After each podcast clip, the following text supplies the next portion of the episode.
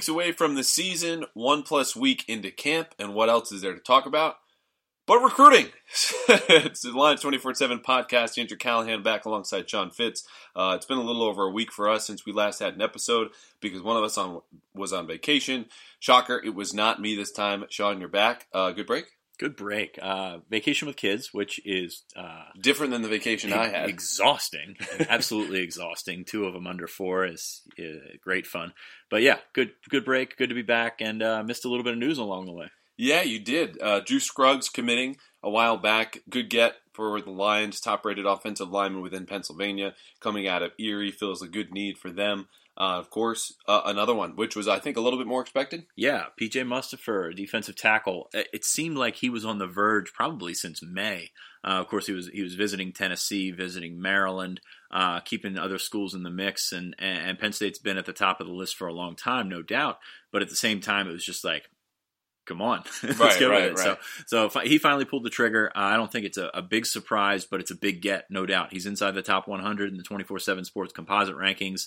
Uh, obviously, Penn State has had some issues recruiting defensive tackles over the years, and you know to get Mustipher in is a big deal. I mean, he's a big kid, uh, 6'4", close to 300 pounds. He's a wrestling champ. He's got some natural leverage to him. Went out to the opening. He's he's an elite prospect, I think, at that position, and he's going to continue to grow. Um, so anytime that Sean Spencer can get a guy like that that's got a pedigree, it's a great start. Mustipher is probably not a, a, a day one type of impact guy, but at the same right. time, he's he's one that a lot of schools wanted. He's he's a very good prospect, and I think it's a, a really good pickup for Penn State. Mustipher, who has been mentioned on this podcast many times before, had a brother who went to Notre Dame, and I think when you alluded to things were just you know waiting for when's it going to come, when's it going to come. You know, family familiar with the process uh, to survey all the options. But as you mentioned, since about May, you know, there was a connection there that just kept on building. And I think I, I, saw him actually for that event. They had a team signing event, and there just seemed to be just this joy that he had in and around those recruits, which I'm sure you find at other campuses. But that connection only grew once you saw him follow up with different events on campus. And that's what really kind of helps pull these kids in, as we've heard time and time again. It's not even so much the coaches saying, hey, come to Penn State. We've got a special class brewing. it's your fellow commits, and, and now he's number 22. Yeah, PJ, uh, from from what we heard coming out of that event in May, which is a baseball game, uh, I think that he was on board definitely. But you mentioned his family; they've been through the process before. parents wanted him to slow it down, make make sure he makes the right choice. Sam, of course, uh, at Notre Dame and, and, you know he's had some some issues with the coaching staff there at times, but but at the same time, I think they just didn't want to have buyer's remorse. Uh, PJ's a kid, great kid by the way. He's a, he's a kid that's going to commit to a school. I don't think he's going to take any visits. I don't think he's going to look at things, but he he wanted to make sure. And I think when James Franklin talks to these kids about committing, uh, and he said it several times before, he does not want them taking visits. He does not want them looking at other schools. He wants them to be on board, and if they're not ready to do that, they're not going to take a commitment. Now, they've, they've kind of been waiting out PJ for a while. They thought he was ready. I think he thought he was ready. From what I understand, they were uh, pretty surprised he didn't commit back in May. Right. But uh, you know, they they did their due diligence. They got out. They saw Maryland a bunch, who made a great run at him. I think uh, they were the, ended up being the number two school. But uh, yeah, I think it's a it's a big pickup for Penn State. He finally got on board and and at a position of need. I mean, they needed guys along the defensive line. They already had Dorian Hardy. Judge Culpepper is going to be a defensive tackle. Um, eh, yeah, but you needed Mustipher. He was a top target from from from the very start, and big pickup for Penn State. And then I think that point that you just mentioned, finding a spot of need, is really where this focus shifts for Penn State as your class continues to grow to be one of the biggest in the country and spots are limited. You know, even though it's a you know a, a, vague number and there's still some flexibility in there, you know, it's not where you're earlier on and you want to find like just purely best talent available. You can certainly be picky at spots, but but not now at certain positions. Right, and it's a two way street. I mean, the kids know what's going on. The the staff is telling them there's not much room left at the end, and and you mentioned a little bit of wiggle room. Every time a chip falls, that impacts someone. Uh, a commitment from Mustipher could impact wide receiver. You know, it, right. it, it's more about the spots now than than the positions. Now, granted, they're still waiting out Aeneas Hawkins, who could announce this week, and things look good for Penn State. But you've you've got guys still on the board like Micah Parsons, Jason Oweh, Tyreke Smith. Obviously, defensive line has been a huge priority for Penn State for the last month and a half or so. Uh, but then you've also got Rasheed Walker. Penn State still wants an offensive tackle in this class, and he's their top target there. A couple of receivers, Solomon Enis, Jahan Dotson, and just it's going to make it really tough to take everybody they want. But then again, you look at the alternative; it's a, it's a much better problem than some of the other schools in the conference are going through. And that's what we talked about with Franklin and uh, Big Ten Media Days in Chicago. It's like we're now going to be in a position where we have to turn away very good prospects and very good kids. You know, a spot they didn't find themselves in in 2014, where you know no matter where Penn State is at a given time, they're going to have you know an ability to pick and choose. But now when they're recruiting at the level that they are, where you've got a top five class, we'll see how it finishes when all is said and done uh, in February. But you know they're going to have a lot of four star kids who just say, you know what, sorry, like we're full good problem to have, bad problem to have, but you know, it's a problem that you would rather have than say if you're at Rutgers right now or something like that, where you're struggling just to get in guys. So, uh, you know, another big pickup in Mustipher. They're waiting out Hawkins. Uh, they got Scruggs last week, which surprised some people, myself included. Yep. Scruggs had taken a, a, step back for from the recruiting process. Had some legitimate family issues to deal with, but he hadn't taken a visit since I believe the blue white game back in April. Then all of a sudden he comes through and, and announces. I think he kind of caught the staff off guard. The people that I've talked to really weren't sure what was going on with him, and then all of a sudden he got on board. From what we had been hearing, Scruggs very high on Penn State. Scruggs' brother high on Penn State. Scruggs' mother, uh, of course, from Ohio, high on Ohio State. But uh, yeah, I think it's a, another big pickup. He was their number one interior offensive line target from the outset obviously an in-state kid, the number one ranked uh, offensive lineman in the state, as you said earlier. Uh, he's a guy, that, and James Franklin mentioned this in the press conference the other day at media day. He's a guy with great length. He's going to be an interior mm-hmm. guy. He's going to be a guard or center. I believe he's number two center in the country according to 24/7 Sports. Um, but but this is a guy that's got tackle length. He's got long arms. Uh, he plays tackle in high school. Going to be on the interior, but it gives you some options. You want guards and centers that can play tackle and, and tackles that can play guard you know play on the interior as well. And we saw but, that help just last year. Yeah, absolutely. You can you can swing guys in and out, and when you've got uh, guys that can play inside out, I mean, it's just going to help you in the long run. And and really, over the last couple of years, you got a guy like Michael Menet, who's who's an interior guy now, but he mm-hmm. was a tackle. He could could have played tackle. He's athletic enough to do so. Um, C.J. Thorpe came in last year, and C.J. is is a big boy. He's he's he's not quite six three, or he might be right at six three, uh, three twenty, but he's got long arms as well. Was a high school offensive tackle, and you know, I, I go back to and this is a, a while back, but uh, Quinn Barham was a guy at Penn State who was a guard all the way, center all the way, just a, uh, a short, uh, shorter guy. But he ended up at left tackle and started for left tackle. wasn't the best guy in the, uh, you know, wasn't the best player in the world, mm-hmm. but you know, he was a guy that had some length. They they put him out at left tackle, and he was serviceable for a while. So um, Penn State on a much different level in terms of talent uh, from from when Quinn Barham was coming through, but as as to now. But yeah, I think it's that same sort of thing. You've got guys with length that can step outside if they need to. Uh, tackles may take a little bit longer to develop based on body type and, and length and things like that. But yeah, you've got guys that can play football. CJ Thorpe, phenomenal football player. Yeah. Scruggs, great football player. Uh, guys inside, Mike Miranda, uh, of course, I'm going to mention him. Great football player. So you've got very good football players, tough guys that can can go inside and out. Uh, and yeah, I think Penn State's in a great situation for the next couple of years on the offensive line. There's a lot of layers to that depth chart now, where you can take the hits that they did a year ago. Uh, real quick, because we do want to get to camp stuff, but I'm curious. You know, I, I don't have an answer to this, and people have asked. You know, when when the spots become limited, and let's say you know the class fills up and however long, there's obviously going to be a chunk of time between perhaps when that class does fill up and then when the kids can finally sign, whether in December or in February.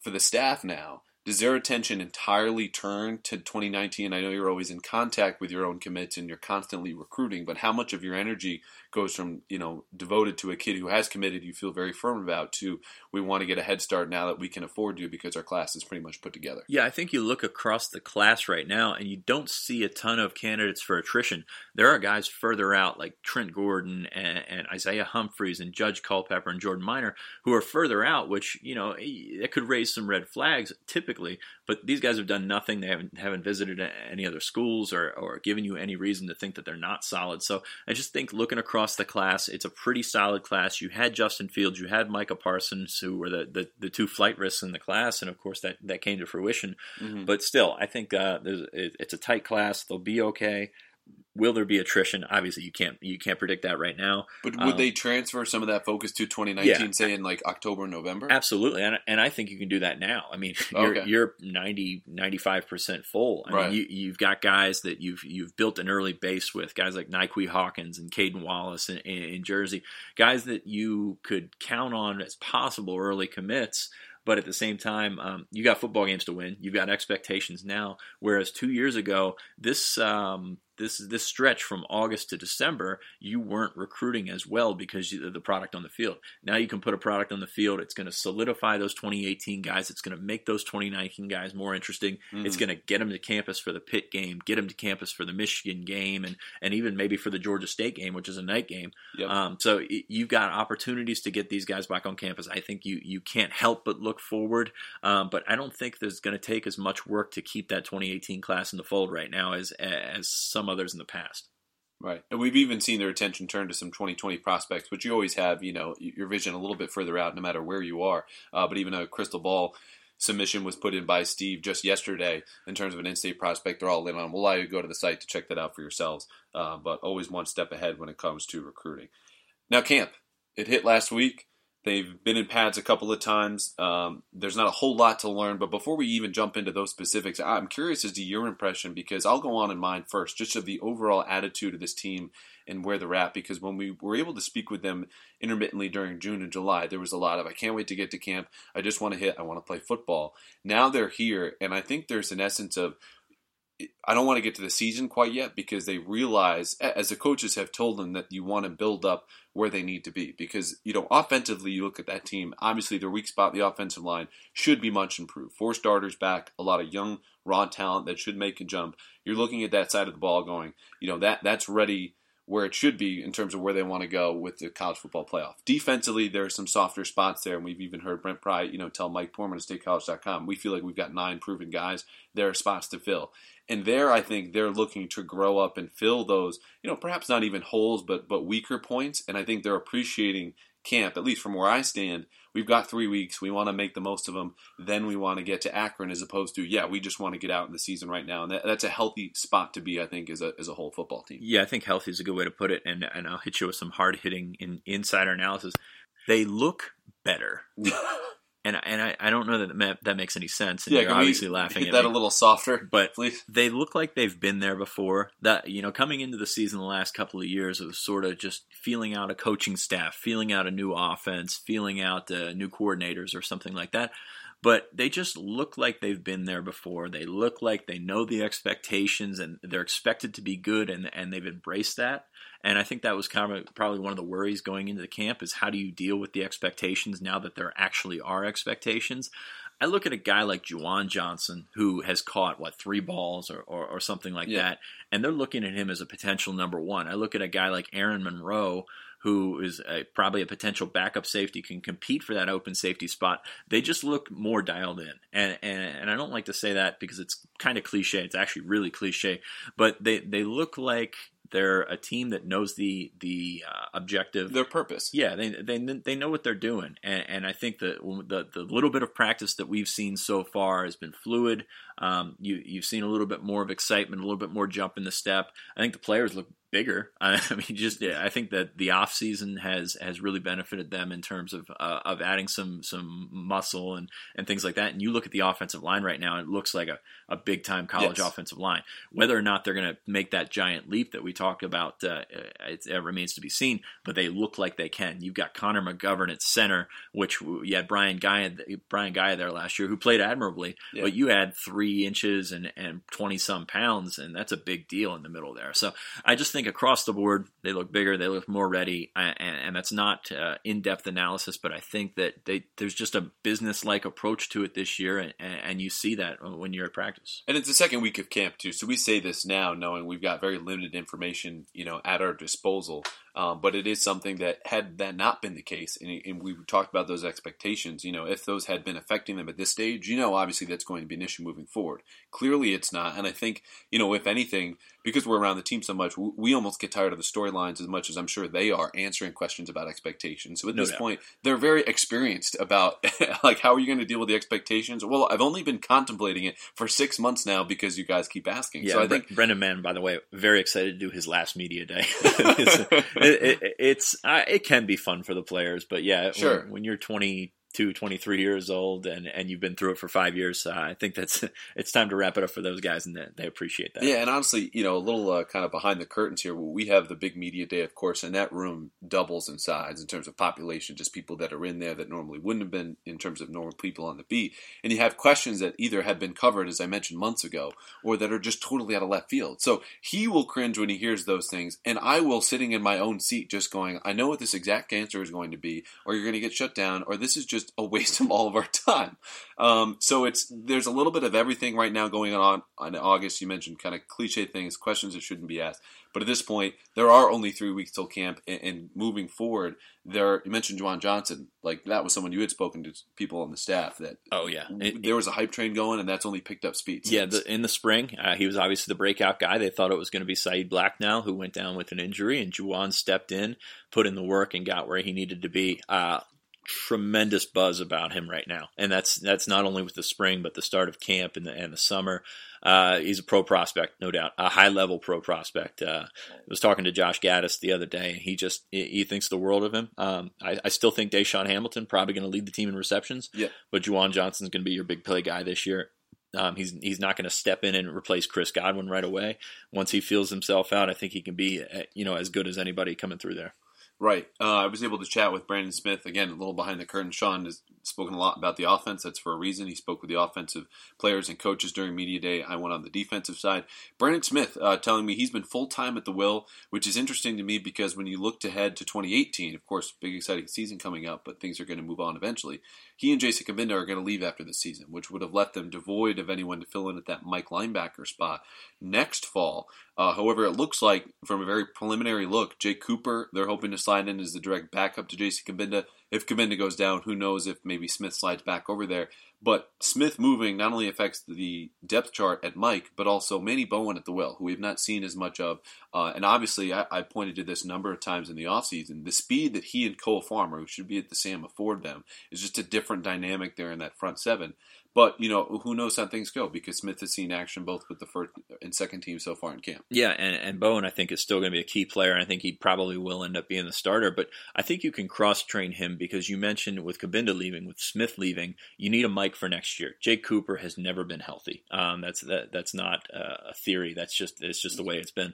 So can you cross train Manny Bowen to be a Mike? I know he's not a natural Mike, but if you can put somebody with experience to make the calls in there like Manny Bowen, and Penn State has done it for years, no matter what the coaching staff was, uh, moving a guy, a veteran from outside into inside. I think uh, you know Bowen could be that guy. Um, you know, you got to get him healthy. You got to keep Koa Farmer um, coming off the edge healthy as well. Um, but yeah, I, I, like. I don't love where Penn State's at in linebacker. I like. I like them a lot. But you got four starters there that can get it done. It just I think probably the the hesitance that I have is you saw 29 linebackers get hurt or whatever last year for Penn right. State. So um, so that, that that's always going to be an option. But you're starting to fill that out a little bit more. Cam Brown can come around. Jarvis Miller has some development development to to go uh, at, at, the uh, Sam spot. But you've got bodies, you've got uh, two or three deep depth chart of scholarship guys. So I think you'll be okay there. And I think it, and now's a great time to mess around. Maybe putting Bowen in the middle, uh, moving Smith around. He's smart enough to play everywhere. Uh, Cabinda is smart enough smart enough to play both positions. So you've got options, and and it's not like one will goes down, you replace him with the number two will. One Mike goes down, you can replace him with the number two Mike. You've got yeah, it's Smith the best there. combination. You, you got Smith there. there that you can move all over the place, and and you've got options now, which I think is is a great thing. An important point to mention, you know, that Mike and Will spot are very similar. Both box linebackers. You know, if you're playing the will, you might be a force player more, uh, playing the flat a little bit, and, and, it's largely inside out for that inside spot with the Mike. But you know, you can cross train because responsibilities aren't entirely different, and there's not as much translation as if you were to go to that Sam, where you're really playing a lot in space, often lining up and you know against a, a slot receiver occasionally. Because uh, Penn State will stay in its base defenses when teams split out to three wides, which right now is the most popular personnel formation offensively in college and, and really pro football. Now you mentioned not being so thrilled about Penn State's linebacker situation. I think that brings up a good point um, because in terms of not just linebackers, but this would also be true for them the defense as a whole is not devoid of playmakers, but in terms of just proven turnover generators, you look and, and Marcus Allen's one of the better players in this team. Of course, Jason Cabinda is too. Marcus Allen still looking for that first career interception. A year ago, Jason Cabinda had one sack against Ohio State and zero interceptions. Yeah, Brandon Smith was the guy that they actually the takeaway guy last year, and the other one is doing an internship in in, in Portland at Intel and John Reid. So uh, yeah, I think that's a that's a legitimate concern. You don't have guys that have taken away the football. Um, you'd like to see Marcus Allen be that guy. You'd like to see somebody like Grant Haley or, or, or, Christian Campbell step up and get there. And I think Lamont Wade could be that guy. I don't know that he's going to be that right away, but hey, that kid's got a nose for the football, and like a lot of people that we've seen. So I, I think that the potential is there, but you don't have the Brandon Bell that was just seemed to be around the football and, and could take away the football as well. Um, you don't have that guy out there, so they're going to have to develop that. I don't know if it's if it's a natural thing. Like I said, Smith's are always around the football. He's one of your better red zone defenders. Um, I think Marcus Allen has been around the football but hasn't gotten the takeaways. Yeah. So I, I don't know that we're going to see a tremendous amount of interceptions, but uh, they can go after get some strips and things like that and, and put the ball in the put the football on the ground, which is good. But yeah, I, I don't know that there's a guy that in crunch time you're going to turn to for a turnover right now. Right, and I think that is a, a, concern. You know, something they're going to work on. They have over the course of the offseason. We've heard so much about the defensive backs, you know, just really saddling up to that jugs machine and just as much as they can, uh, as well as in the film room and particularly with an open safety spot.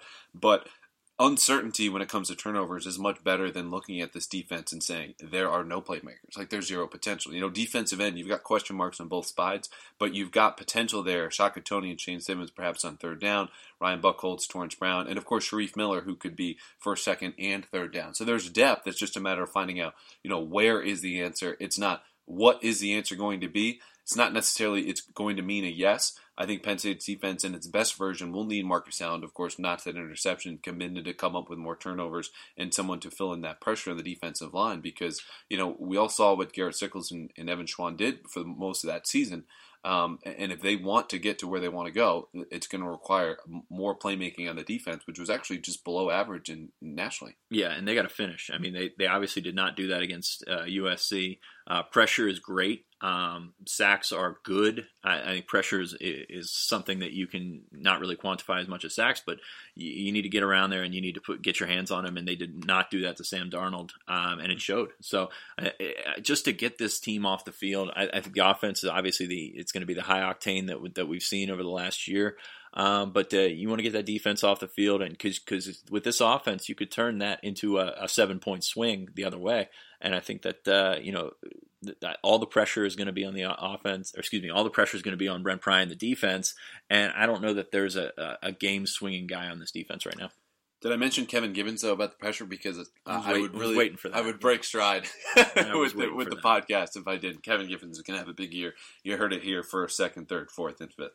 Uh, so moving on, camp is obviously going to progress, and there's a really good mailbag question I'm, I'm eager to get to. But right before we do that, any area of camp, we just talked about the lack of playmaking that you're going to be eyeing when we'll be able to stop by tomorrow, Wednesday, as we will for each week uh, prior to the season opener? I, I, have it marked down here to talk about the tight ends because I'm, I'm so intrigued by the situation. Yeah. Even though Mike Gesicki is going to get 90, 95% of the snaps like he did last year, but you've got John Holland. Or 88. Yeah. Some, some guy keeps snaps. I, don't know who it is. Weirdo.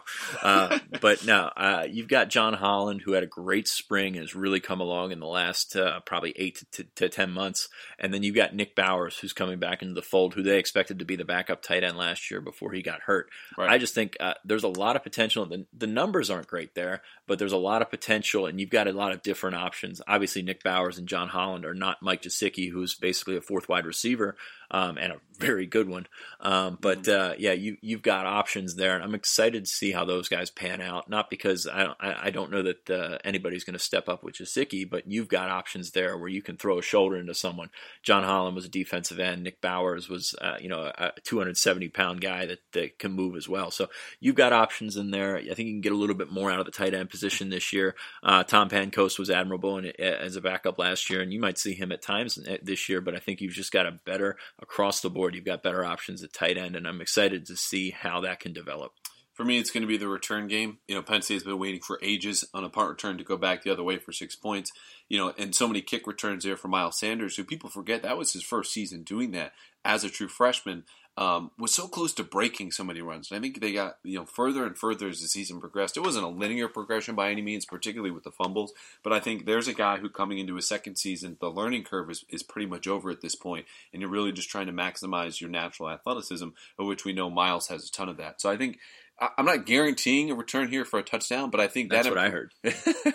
I think uh, that improvement will be noticeable this season in terms of field position, which are really one of the more underrated aspects, you know, even among media in terms of how successful a football team is when you can just shrink that field and how far you have to go to score points using special teams. And I think Penn State will be better in that area. I don't know about coverage; it's a lot more uh, intricate and a lot of more variables there going on, also in terms of who you're, you're going to play. But at least in terms of that return game, you know, if you're Penn State, you'd love to see someone seize that job, win it, and they've got a lot of competition, including uh, freshman KJ Hamler, who we saw at camp, and looked pretty fluid. Yeah, he's a, he's an athletic guy. He's explosive, and, and, when he committed, Penn State said, "This is our punt returner of the future, no doubt." I mean, he's a guy that can he, he he's squirrely. He can move around. He can he can shuffle through holes that you don't expect him to get to, and he's got to get healthy, no doubt. Uh, he, he tore that knee up in high school, and and honestly, it's really disappointing because he went to IMG Academy for his senior year, and he was just going to kill it there. I mean, yeah, the slot yeah. receivers in high school and and you know in seven on seven and, and these national tournaments, the slot receiver is your most deadly guy, just because you don't have guys that can hang with a kid like KJ Hamler if you're if you're at IMG when there's so many weapons around. So really interested to see him in the new offense. But yeah, as a punt returner, he can make a difference. Uh, Miles Sanders, you mentioned, as a kick returner, can can make a real difference. He's got a hold onto the football, but he can definitely make a real difference. But yeah, we're, we're talking about young guys all over the place, and and James Franklin brought up a couple in media day, and we actually had a report earlier last week uh, mm. highlighting these two guys. But Tariq Castro Fields, yeah, Yetur Gross Matos, just uh, turning some heads so far. This is some athletic kids up front that uh, have tremendous size, for, or excuse me, tremendous length for their positions. Matos, uh, probably 6'5 plus, 245. Looks like he's about 210. Um, has some work to do in the strength areas, but yeah, he's got a ton of explosion. Great athlete off the edge, and, and he's going to be a good one at Penn State. Castro Fields um, at the top of the charts in terms of testing all over the place, and, and another athletic kid with exceptional length. Um, and he I, was a lot thicker. He walked directly by me in practice the other day, a lot thicker than I anticipated for a guy who, who coming in was like he's going to need to add some weight. He's yeah. done that very quickly. Yeah, he was about 170 pounds last season. Now he's about 185, 188, somewhere in there. Which you know you don't think about it because when you saw him as a prospect, he he was skinny, no doubt. Yeah. But yeah, he's added some muscle. He's uh, you know he's always been athletic, but man, he's he's, one of those guys, one of those four guys under four four uh, for the for the hand testing this summer. And yeah, it's just potential through the roof. And Penn State needs somebody to step up at corner. You've got a couple guys that have proven themselves, but you've also got a couple guys where you know you're not sure about uh, Amani, you're not sure about Zech McPherson, Lamont Wade, uh, tremendous prospect. You're not sure what he's going to do. So the opportunity is there for Castro Fields. I think he can play this year, and I think he can have an impact. And and when you talk about guys that are six foot, six foot one, 185, going to be a, a 195, 100 or 200 pound cornerback mm-hmm. eventually they can also play special teams for you. So he can step in there and play special teams as well. And yeah, I think those are those are two young guys that I like. Of course, we've talked about Wade. We talked about Mike Miranda several times. He's a guy that I think is they're gonna. It's gonna be tough to here keep we, him off the field. Yeah, it's gonna be tough to keep him off the field. The kid's a brawler. He's he's gonna punch somebody in the face, and you're gonna love it. Um, but uh, yeah, he's another guy that uh, you put him beside C.J. Thorpe, and you know the, those two I think are, are, a little bit more known quantities than what you're getting with Des Holmes and Robbie uh, uh Rob Martin who you brought in as the other two guys uh, in that class on the offensive line. So Miranda and C.J. Thorpe, high floor, and, and and honestly, a high, higher ceiling guy is, Thorpe, but Miranda can be a three or four year starter as well. Just uh, they've uh, the early returns are good. Uh, you don't want to say they've sure. hit on these guys, but the early returns look good for some of these freshmen.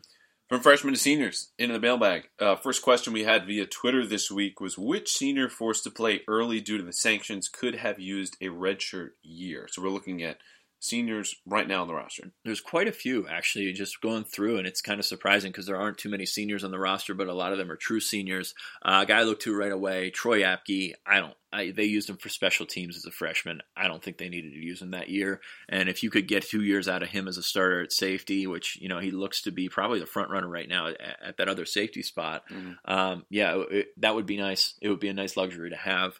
Uh, beyond him, Christian Campbell um, w- was hurt uh, a couple of seasons, just has missed time here and there throughout a couple of seasons. He played as a freshman just because he's an athletic freak. Um, you know, you can put him out there like Castro, like I said with Castro Fields, you can put him on special teams as well. I, I think he's a guy that you'd like to have an extra year with, especially with with, with John Reid missing this year and, and possibly coming back next year. You'd love to have Christian Campbell there for, for a couple of years. I think Saeed Blacknall on the opposite side of the line of scrimmage is a guy similar to Christian Campbell, a lot of tools, great speed, you know, good length and size, but the injury bug has just bitten him. And, and people heading into the season were just so charged about. I think he's going to break out because we have that very fresh memory in our minds of the Big Ten championship game. And of course, he didn't play in the Rose Bowl, so that's all you have. But the greater body of work just just tells me he's not a guy that you could trust for such a breakout. And it's not because of the tools aren't there. It's just been the injury history and the lack of consistent production. So, had he had a redshirt year, I think you're looking at someone, you know, perhaps this year or next that okay, guarantee, you know, would just have a, a healthier body, bigger, faster, stronger, all those things that come with taking a year off from playing on the field. Um, and, and, this was someone you mentioned when we were discussing this before the podcast. I think I probably agree. Is Jason Cabinda? You know, he, he was able to play effectively as a sophomore, certainly as a junior, and will be as a senior. But you know, who knows? He was telling us a story as a sophomore where he bulked up to almost like 245, 250. And that's because, of course, as a freshman transitioning, you want to add on some more weight and sustain your season playing in the college game, but that's just too much. And yeah. I think that's an issue he could have been able to figure out with a redshirt year and then a freshman year. So if he's bulked up as a freshman, he still have three years, you know, to go at your proper weight where he's really figured that out as a junior and now as a senior knows exactly where he needs to be. And I think two guys to parallel with the two guys that you mentioned, Ellis Brooks just came in over 230 pounds. He's listed at 220 on the roster, but he came no. in over 230 pounds um, legitimately he didn't need to be over 230 pounds. So I think they're trying to take some weight off of him. And I, I think you're going to see that parallel. I think he's in line for a red shirt. I think that's the best thing for him. And I think that's that's sort of what we're looking at with Cabinda. Penn State's not in the same situation they were in in 2014 or whenever when these guys came in. Um, a, a, guy that I parallel with Blacknall is Daniel George. Daniel George mm. is a phenomenal athlete. Saeed was a phenomenal athlete, very productive in high school. Both of them were, but they're not natural uh, wide receivers in terms of running routes and, and, and sort of the finer things. So I, I think that uh, you can see Daniel George taking a red shirt next year, even though he's a, he's a freak athlete. He's a guy that uh, you know is at the top of the charts in testing and everything like that. But Penn State doesn't need him. They've got a pretty good wide right. receiver group right now. And if Blacknall had that luxury, which he did not when he came in, I think that that's something that uh, that that you look at and you say, I wish I had another year out of this guy. And Blacknall's got to embrace the situation. I mean, he had a tremendous spring in 2016 got hurt the first game of the year in 2016, got hurt, uh, uh, excuse me, got suspended at the Rose Bowl, got hurt in the spring. So mm-hmm. just kind of one hiccup after another, and, and, and sort of guys have passed him because of that. Juwan Johnson was able to break out, and he's now you're looking at him at the X, whereas Blacknall's still over at the Z with DeAndre Thompkins, and who, who you know who could be the starter as well. So right. uh, he's got to you know avoid these hiccups. He's got to stay healthy, and, and and if he does that, he's got the potential. But yeah, it's just kind of been one of those things after another and you you'd like to see him have an extra year to sort of round things out because he's he's not a great route runner. He's a guy that you can send down the field. He can obviously make plays, but I don't know that he's going to have the consistency of a Godwin or something like that. Next question. This is the one I alluded to earlier in the podcast. How does training camp change as the team gets closer to the season? I, I actually want to stop you there and go back because there. Uh, and this was this the, the last question was fascinating to me, not only because of the seniors that were here during the sanctions, but there's guys on the roster who are still impacted by that, and I think a lot of that goes back to linebacker. Um, Jake Cooper is a guy who definitely needed a red shirt. No business playing as a true oh, okay, freshman. Gotcha. Yeah Cam Brown is a guy that probably could have used a red shirt. Well, So- they said as much that he that we shouldn't have been able to shouldn't have played him. yeah, exactly, exactly. I mean, I th- there's guys on this roster now that really could have used that red shirt, and they're going to get to their career and at the end of their career, and we're going to be talking about them like we did the four guys earlier. So the the impact of the sanctions, uh, you know, while a lot of that has gone by the wayside, and Penn State has done a nice job of curve busting, um, you know, if, you're still going to see it with guys like Jake Cooper, Cam Brown. Uh, you'd love to have Brandon Bell on this roster this year. You forget he played as a true freshman sparingly, um, but but those those guys were the guys that played out of need. So going back to that question, I think it's fascinating. And, and, and you look at a guy like Cooper, who spent most of his career hurt. Well, he didn't need to play as a true freshman. That's that's a direct Right. link to well, Mark Emmert. That's a direct link to the Cause sanction. effect, Yeah, yeah. cause and effect. Um, wh- whereas you would love to see him get a red shirt year, and and will his career rebound from that? You just don't know, and that's unfortunate. Mhm. Moving back to your other question. Okay. Sorry, sorry Yeah. to interrupt. No, there. no, it's okay. I, I told you I was excited about this question. If you couldn't tell before, I, I jumped the gun there a little bit. It was a good point. Uh, training camp. How does it change as the team gets closer to the season opener? So the first week obviously is reserved largely for fundamentals, things they worked on in the spring, and then you know there's that period in the middle where you're still honing those same skills, but you're adding to the playbook. And then the part that gets really interesting to me, and we asked Joe Moorhead about this uh, just over the weekend. You know, at what point are you going to start to install for Akron? Because James Franklin has told us, you know, listen, we've got basic game plans for our first four opponents. And that's smart, you know, because at that point you're not going to have a lot of film to work off of before you go play out there. So you might as well look at last season.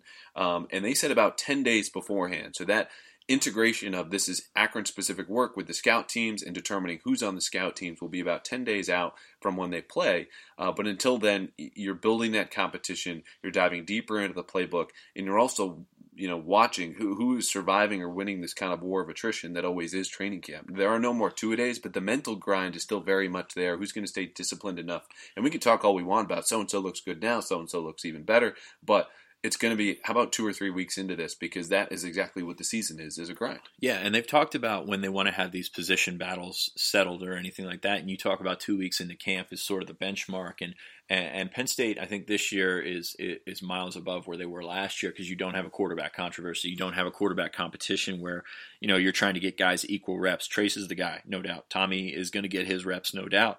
But um, you know, Trace is the guy that you roll with, and that can help you as you get into rolling out that install. Is just going to help you uh, develop more as a team before then. And I think that, that that's a big thing when you're talking about uh, looking at this team and, and, their potential. You've got more time to grow as a team before you can actually get into game mode, which I think is going to be huge. Right, and also those position battles. One in particular, uh, Charles Huff was telling us in terms of the returners, they're going to wait as long as possible, which I think is something you do because there's not a whole lot of interaction there with, with the rest of the special teams. It's just a matter of how does each individual perform, and you can evaluate that on a very individual uh, basis. So they're going to wait as long as possible. Of course, you'd like someone to seize the job, but they're going to give that time to see as much competition as they can. And you've got six offensive linemen coming back that have started, maybe six or seven. Yeah, they Doesn't feel good about nine guys. Yeah, so that's yeah. a lot. I mean that that's a big difference than oh, you've got a couple guys that have started. You've got a couple redshirt freshmen that are going to push for time. Um, you, you you don't know who's going to be your your left guard or something. It's very different this year. You've got guys that you can put at different spots. You got Brendan Mahon who's who's played all over the place, and and and you've got Andrew Nelson coming back from injury. But even without those two guys, you've got a pretty good nucleus of, of offensive linemen. So I think you're far ahead in terms of uh, what you can do with some of the positions there. Last but not least, how do you expect Saquon Barkley, who I can't believe we brought him up once in the podcast? I think you mentioned him once so far in the first. you what, mentioned 37 media day. These, these things are all old hat. I mean, Yeah. we kind of roll our eyes when we talk about Barkley anymore, just Right. because. It, Which I is mean, no nothing on him. No, no, nothing there. on him, but he's it, it, it's almost like yeah, you, you know what you're going to get from Saquon Yeah. Barkley. He's phenomenal. He's the best running back in the country. But yeah, I mean, it's Well, just like well, we don't know this, and this was a question: How do we expect him to be utilized differently in the passing game this year compared to last season? This well, you, a- you know he's going to be good. You know he's going to jump over I- I people I'm and just- score touchdowns. it but was a yeah, nice lead-in transition. That It was now we're nice. Backtracking. am glad I could blow it up. It's know. all right. At least the rust is only showing 37 and a half minutes into this because Well, I was on vacation. Right. No, but I'm saying like this is better than expected because when I came back from vacation, it was a freaking mess. Um, so the original question is, how is Barkley going to be utilized differently in the passing game? And, and I asked him in a way, you know, because obviously this has been known. There are wrinkles, there are every year, but with a guy like number 26, you want as many wrinkles and ways to get him the ball as possible. So I said, when you learned about those ways, A, what were your thoughts? When and when did you learn about them? And he said basically, you know, this was my idea when, when Franklin challenged me to be a better receiver. Since then, over the summer, I've been lining up in the slot, working with DaeSean Hamilton whole lot on his route running, and, you know, they're going to kind of go from there. So last year, you know, and watching some their games a year ago, uh, very recently, you know, there was a lot of action in the slot, starting with Ohio State game and then moving on. Typically unfolded either still into a straight handoff, you'd have a, a swing route, a wheel route, and that's basically where they kept him with the occasional screen.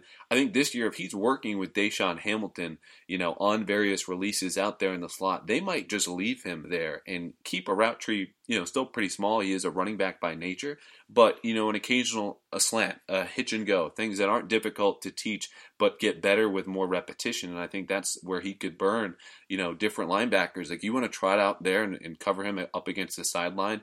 You know, some guy who's normally in the box all the time, like good freaking luck. Like T.J. Watt. Yeah, yeah, yeah. It's a shame we're on a podcast, or else we'd be playing the wheel route against Wisconsin over and over here.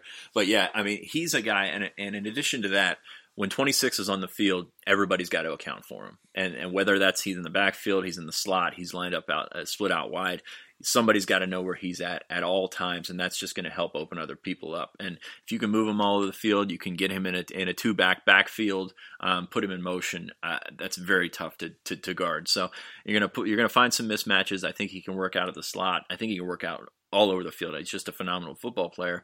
But yeah, he's he's going to be a guy that you have to put a put a couple helmets on and, and see what happens, and that's good for the rest of Penn State's offense. Right. So yes, you know the slot thing isn't new, but I think what he'll be able to do out of that might be instead of just always coming back in motion, you know, towards the backfield, either a handoff or, or it's a play action, what have you. I think they'll probably keep him out there a little bit more, uh, and it's always just getting him on the edge. So perhaps you know even the old uh, beloved bubble screen uh, to return with Saquon Barkley, not to stir the pot there a little this, bit. I thought the tunnel screen was going to come out. Actually, that, that would be fun. no, he'd have to, he'd have to start out wide for that, but that that would be a lot of fun to watch. But but bottom line, when, when you're at, your possibilities are endless, you know you're in a good spot, and that's essentially where they are with Barkley, who's whose weaknesses are, are, you know needle in a haystack at this point. Um, so that'll about do it for episode number 14, Alliance 24 7 podcast. Please find us on iTunes. Still going strong with five star reviews. Uh, frankly, I don't know how we've gotten to 51 without a four star in there. That would be acceptable. We always take feedback, good and bad. So far, it's all been good. So please keep that up. Um, but please find us there, also on Stitcher on the website as always. Anything coming up that you're looking to highlight that people should uh, watch out for in the next week or two? Well, I think Penn State's still rolling uh, on rec- on the recruiting trail. Uh, Aeneas Hawkins looking to decide in the next couple of days, and I think Penn State looks good there. Uh, Sean yeah. Fitz reporting that Aeneas Hawkins is, is coming to Penn State officially. Yeah, that's probably not what I'm saying, but uh, I don't want to get in trouble for anything. But no, I think that uh, yeah, I think Penn State is is going to keep rolling. Uh, the camp's going to keep going on. You're going to see some guys pop up, and you're going to get some younger guys into into the mix, and I think that's going to be exciting because Penn State right now, talent wise, depth wise, just miles from where they were two or three years ago. So I think it's going to be exciting to watch. And Penn State, you mentioned this earlier, and I, and I meant to say something, but you walked into media day completely full. I sat upstairs because I don't need to deal with that. Mm-hmm. But yeah, I mean, it, Penn State's a national storyline again, and and and I think that's something that we talked about their approach, the business like aspect of everything. Penn State's a national storyline. They're in the spotlight. You've got a lot of people following Saquon Barkley. You got a lot of people following uh, Trace McSorley. Um, but yeah, I think it's it's exciting to follow them again, and and it's fun to follow them, and, and they're scoring points and everything, and I, and you see that nine thousand new season ticket holders. That's mm. for a reason. So I think I think over the next couple of weeks, it's gonna be fun to watch this team develop, and yeah, it's it's only a couple of weeks away. We we can only talk about this so long, and, and right. Akron's in town, so it's gonna be fun. So I'm glad you brought up media day because then I'll close on this. You know, another little bit behind the curtains. We go in there, chat with the players and coaches, produce a lot of content immediately after the fact. We also store a lot of that for later on in the season. There are a couple pieces I've been working on for a while that, that were contributed speaking with Sean Spencer, Terry Smith, uh, Matt Limegrover, Joe Moorhead, you know, and a variety of different players. So please stay tuned, Lions 24 7. We're going to have uh, a huge kickoff week leading up to Akron, Akron, Akron, Akron, Akron. And uh, of course, we'll keep on with these podcasts here in the Lions 24 7 Penn State podcast.